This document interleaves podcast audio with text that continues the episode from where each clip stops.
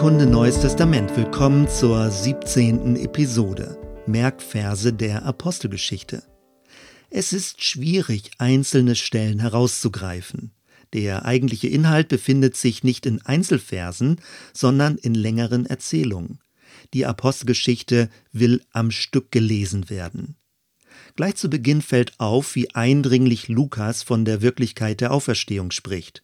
1.3 Ihnen zeigte er, Jesus, sich nach seinem Leiden durch viele Beweise als der Lebendige und ließ sich sehen unter ihnen vierzig Tage lang und redete mit ihnen vom Reich Gottes. Die Formulierung viele Beweise finden wir im Luthertext. Andere Bibeln schwächen eher ab und sprechen von mancherlei Zeichen. Der griechische Begriff meint aber sehr direkt Tatsachenbeweise, die in sich glaubhaft sind. Es geht nicht um eine bloße Meinung oder um ein religiöses Bezeugen. Anders formuliert, Jesus lieferte eine Fülle von handfesten Beweisen, dass er den Tod überwunden hat und lebendig ist. Alles, was danach kommt, erzählt die Ausbreitung dieser Botschaft. Dann die Aussendung. 1.8 Ihr werdet die Kraft des Heiligen Geistes empfangen, der auf euch kommen wird, und werdet meine Zeugen sein in Jerusalem und in ganz Judäa und Samarien und bis an das Ende der Erde. In Kapitel 2 dann das sogenannte Pfingstwunder. 2.2 Und es geschah plötzlich ein Brausen vom Himmel wie von einem gewaltigen Sturm und erfüllte das ganze Haus, in dem sie saßen. Vom Heiligen Geist ist die Rede. Dieses Geschehen ist das Gegenstück zum Turmbau zu Babel. Dort wurden die Sprachen verwirrt. Hier verstehen sich die Menschen erneut, trotz unterschiedlicher Sprachen. Am Ende seiner Predigt sagte Petrus 2,38 Tut Buße und jeder von euch lasse sich taufen auf den Namen Jesu Christi zur Vergebung eurer Sünden, so werdet ihr empfangen die Gabe des Heiligen Geistes. Kurz danach wird idealtypisch die erste urchristliche Gemeinde in Jerusalem beschrieben. 242 Sie blieben aber beständig in der Lehre der Apostel und in der Gemeinschaft und im Brotbrechen und im Gebet. An diesem Textabschnitt entzündete sich die Frage, ob wahre Christen zwingend in Gütergemeinschaft leben müssten. Zur Zeit der Reformation wurde diese Lehre von den täuferischen Hutterern eingebracht und diskutiert. Im nächsten Kapitel die erste Heilungsgeschichte. Petrus sagte zum Gelähmten 3,6: Silber und Gold habe ich nicht. Was ich aber habe, das gebe ich dir. Im Namen Jesu Christi von Nazareth steh auf und geh umher. Dann die erste Konfrontation mit den Obrigkeiten, worauf die Apostel folgendes Bekenntnis ablegten. 4,12 Und in keinem anderen ist das Heil, auch ist kein anderer Name unter dem Himmel den Menschen gegeben, durch den sie sollen selig werden. Kurz danach, 4.20, wir können's ja nicht lassen, von dem zu reden, was wir gesehen und gehört haben. In Kapitel 5 der plötzliche Tod von Hananias und Sapphira. Eine verstörende Geschichte, die deutlich macht, dass Gottes Heiligkeit auch im Neuen Testament bedeutsam bleibt. Einige Verse später ein berühmtes Zitat. 5,29 Man muss Gott mehr gehorchen als den Menschen. Diese Aussage ist ein wichtiges Korrektiv zu Römer 13, wo Paulus davon spricht, der Obrigkeit untertan zu sein. Obrigkeit anzuerkennen meint also nicht, einer irdischen Regierung blind zu folgen. Noch in diesem Kapitel der weise Rat des Gamaliel 538 ist dies Vorhaben oder dies Werk von Menschen, so wird's untergehen. Ist's aber von Gott, so könnt ihr sie nicht vernichten. In Kapitel 6 wird die Wahl der sieben Diakone beschrieben. Dieses wurde häufig als Grundlage dafür genommen, ein Leitungsamt für praktische Dienste einzurichten. Von einem Amt ist hier aber gar nicht die Rede. Kapitel 7 überliefert die lange Rede des Stephanus. 7,55 Er aber, voll Heiligen Geistes, sah auf zum Himmel und sah die Herrlichkeit Gottes und Jesus stehen zur Rechten Gottes. Interessant ist, dass Jesus zur Rechten Gottes steht und nicht sitzt. Erhebt sich also Jesus im Himmel, um Menschen, die bereit sind, für ihn Märtyrer zu werden, Anerkennung zu erweisen? Am Ende von Kapitel 7 wird Paulus zum ersten Mal erwähnt, nämlich wie er die Steinigung von Stephanus beobachtete. In Kapitel 8 die Geschichte vom Kämmerer aus Äthiopien. Hier finden wir, wie Philippus einen alttestamentlichen Prophetentext, Jesaja 53, direkt auf Christus bezog. Diese Vorgehensweise begegnet uns auch an anderen Stellen im Neuen Testament. Es geht beim christlichen Glauben also nicht um eine völlig neue Lehre, sondern um eine neue Interpretation der alten Texte.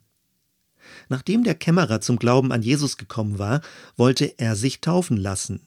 Wer die Passage aufmerksam liest, dem fällt auf, dass Vers 37 fehlt und, wenn überhaupt, nur in einer Fußnote erwähnt wird. Vers 37 findet sich erst in späteren Handschriften. Dort steht, wenn du von ganzem Herzen glaubst, sagte Philippus, kannst du getauft werden. Ja, sagte der Äthiopier, ich glaube, dass Jesus Christus der Sohn Gottes ist. Möglicherweise wurde dieser Vers deswegen später ergänzt, um die Grundlage für die Glaubenstaufe deutlich zu machen. Nach der Taufe finden wir die schöne Aussage über den Kämmerer 839, er zog seine Straße fröhlich. In 9.2 begegnet uns zum ersten Mal die Aussage, dass die neue christliche Bewegung als Weg bezeichnet wurde. Zu diesem Zeitpunkt verfolgte Paulus noch die ersten Christen. Als ihm aber der auferstandene Christus in einer Vision erschien, fragte er 9.5 Herr, wer bist du? Erstaunlicherweise bekam er die Antwort Ich bin Jesus, den du verfolgst. Offenbar identifiziert sich der Auferstandene derartig stark mit seiner Gemeinde, dass wer die Christen verfolgt, ihn verfolgt. In Kapitel 10 dann die Ausweitung zu den gottesfürchtigen Heiden im Haus des römischen Hauptmanns Cornelius. In diesem Zusammenhang bekannte Petrus 1034 nun erfahre ich in Wahrheit, dass Gott die Person nicht ansieht, sondern in jedem Volk Wer ihn fürchtet und recht tut, der ist ihm angenehm. In Kapitel 11 finden wir den ersten Hinweis auf die Benennung Christen. 1126 In Antiochia wurden die Jünger zuerst Christen genannt. In Kapitel 12 und an anderen Stellen begegnen uns sogenannte Summarien. In diesen wird zusammengefasst, wie sich die Missionsgeschichte weiterentwickelte. 1224 und das Wort Gottes wuchs und breitete sich aus. Und ein Kapitel später, wie auch schon im Lukasevangelium, die Betonung der Freude. 1352, die Jünger aber wurden erfüllt von Freude und Heiligem Geist. Am Anfang des 14. Kapitels wird beschrieben, wie Paulus an neuen Orten immer zuerst in die Synagoge ging, um dort zu predigen. 14.1 es geschah aber in Ikonion, dass sie wieder in die Synagoge der Juden gingen und so predigten, dass eine große Menge Juden und Griechen gläubig wurden. Kapitel 15 dokumentiert das wichtige Apostelkonzil mit den wegweisenden Entscheidungen für die Heidenmission. In Vers 28 die berühmte Beschlussformulierung, denn es gefällt dem Heiligen Geist und uns. In Kapitel 16 die Befreiung von Paulus und Silas aus dem Gefängnis. Dabei bekehrte sich der Gefängniswärter. Paulus sagte zu ihm 1631 Glaube an den Herrn Jesus, so wirst du und dein Haus selig. Anschließend wurde die gesamte Hausgemeinschaft getauft. Dieses ist eine der wenigen Stellen, aus denen indirekt die Praxis der Säuglingstaufe abgeleitet wird. In den direkteren Taufstellen ist die Taufpraxis aber Ausdruck für ein bewusstes Leben in der Nachfolge Jesu. Am Ende des Kapitels wird deutlich, wie selbstbewusst Paulus als römischer Bürger auftrat. In Kapitel 17 eine ausführliche Predigt in Athen vor griechischen Philosophen. Paulus knüpfte sehr direkt an ihre eigenen religiösen Vorstellungen an. 1728, denn in ihm, Gott, leben, weben und sind wir, wie auch einige Dichter bei euch gesagt haben. Wir sind seines Geschlechts. Im nächsten Kapitel wird Paulus in Korinth nachts durch eine Erscheinung des Auferstandenen ermutigt. 18.9 Fürchte dich nicht, sondern rede und schweige nicht, denn ich bin mit dir, und niemand soll sich unterstehen, dir zu schaden, denn ich habe ein großes Volk in dieser Stadt. Vers 24 spricht zum ersten Mal von Apollos aus Alexandria. Manche vermuten, dass, wenn nicht Paulus, dann möglicherweise Apollos den Hebräerbrief geschrieben haben könnte. In Kapitel 19 wird deutlich, dass die Verkündigung von Paulus durch auffällige Wundertaten begleitet wurde. 1912 so hielten sie auch die Schweißtücher und andere Tücher, die er, Paulus, auf seiner Haut getragen hatte, über die Kranken, und die Krankheiten wichen von ihnen und die bösen Geister fuhren aus. In Kapitel 20 begegnet uns der erste Predigtschläfer. 2009 es saß aber ein junger Mann mit Namen Eutychos in einem Fenster und sank in einen tiefen Schlaf, weil Paulus so lange redete, und vom Schlaf überwältigt fiel er hinunter vom dritten Stock und wurde tot aufgehoben. Nachdem dieser wieder zum Leben erweckt wurde, verabschiedete sich Paulus von den dortigen Ältesten mit den Worten 2028 so habt nun Acht auf euch selbst und auf die ganze Herde, in der euch der Heilige Geist eingesetzt hat, zu Bischöfen zu weiden, die Gemeinde Gottes, die er durch sein eigenes Blut erworben hat. Kurz darauf zitierte Paulus Jesus auf eine Weise, wie es nirgends in den Evangelien erwähnt wird. 2035 Geben ist seliger als nehmen. Kapitel 21 berichtet von dem Propheten Agabus, der Paulus wegen einer drohenden Gefangenschaft davor warnte, nach Jerusalem zurückzukehren. Daraufhin Paulus 21.13, denn ich bin bereit, nicht allein mich binden zu lassen, sondern auch zu sterben in Jerusalem für den Namen des Herrn Jesus. Als Paulus sich bei der Gefangennahme in Jerusalem verteidigte, beschrieb er, wie Gott zu ihm gesprochen hatte. 22.21 Geh hin, denn ich will dich in die Ferne zu den Heiden senden. Daraus wird das Selbstverständnis des Paulus besonders deutlich erkennbar. In Kapitel 23 verantwortet sich Paulus, ähnlich wie Jesus, vor dem Hohen Rat. Später sollte sogar ein Mordanschlag auf ihn verübt werden. Schrittweise musste Paulus vor immer höheren Instanzen Rechenschaft ablegen. Vor dem Statthalter Felix sagte er 2416 Darin übe ich mich, alle Zeit ein unverletztes Gewissen zu haben vor Gott und den Menschen.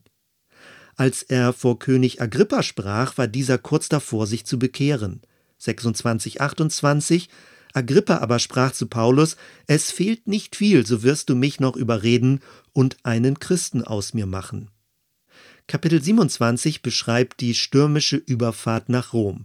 Als Paulus die unchristliche Besatzung aufforderte zu essen, wird man unmittelbar an eine Abendmahlszene erinnert. 27,35 und als er, Paulus, das gesagt hatte, nahm er Brot, dankte Gott vor ihnen allen und brach's und fing an zu essen. Im letzten Kapitel wird nochmal deutlich, dass der christliche Glaube kein magisches Weltbild vertritt. Als Paulus von einer giftigen Schlange gebissen wurde, reagierte dieser völlig undramatisch, ganz anders als die Inselbewohner. 28,5 Er, Paulus, aber schlenkerte das Tier ins Feuer und es widerfuhr ihm nichts Übles. Die Apostelgeschichte und damit das Doppelwerk des Lukas endet in Rom und mit den Worten 28,30 Paulus aber blieb zwei volle Jahre in seiner eigenen Wohnung und nahm alle auf, die zu ihm kamen, predigte das Reich Gottes und lehrte von dem Herrn Jesus Christus mit allem Freimut ungehindert. Wer mehr zu den erwähnten Themen Obrigkeit und Widerstand, Gütergemeinschaft und die Diskussion um die Taufpraxis hören möchte, dem empfehle ich den Podcast Radikale Reformation. Soweit erstmal. Wir hören uns bei der nächsten Episode. Bis dann.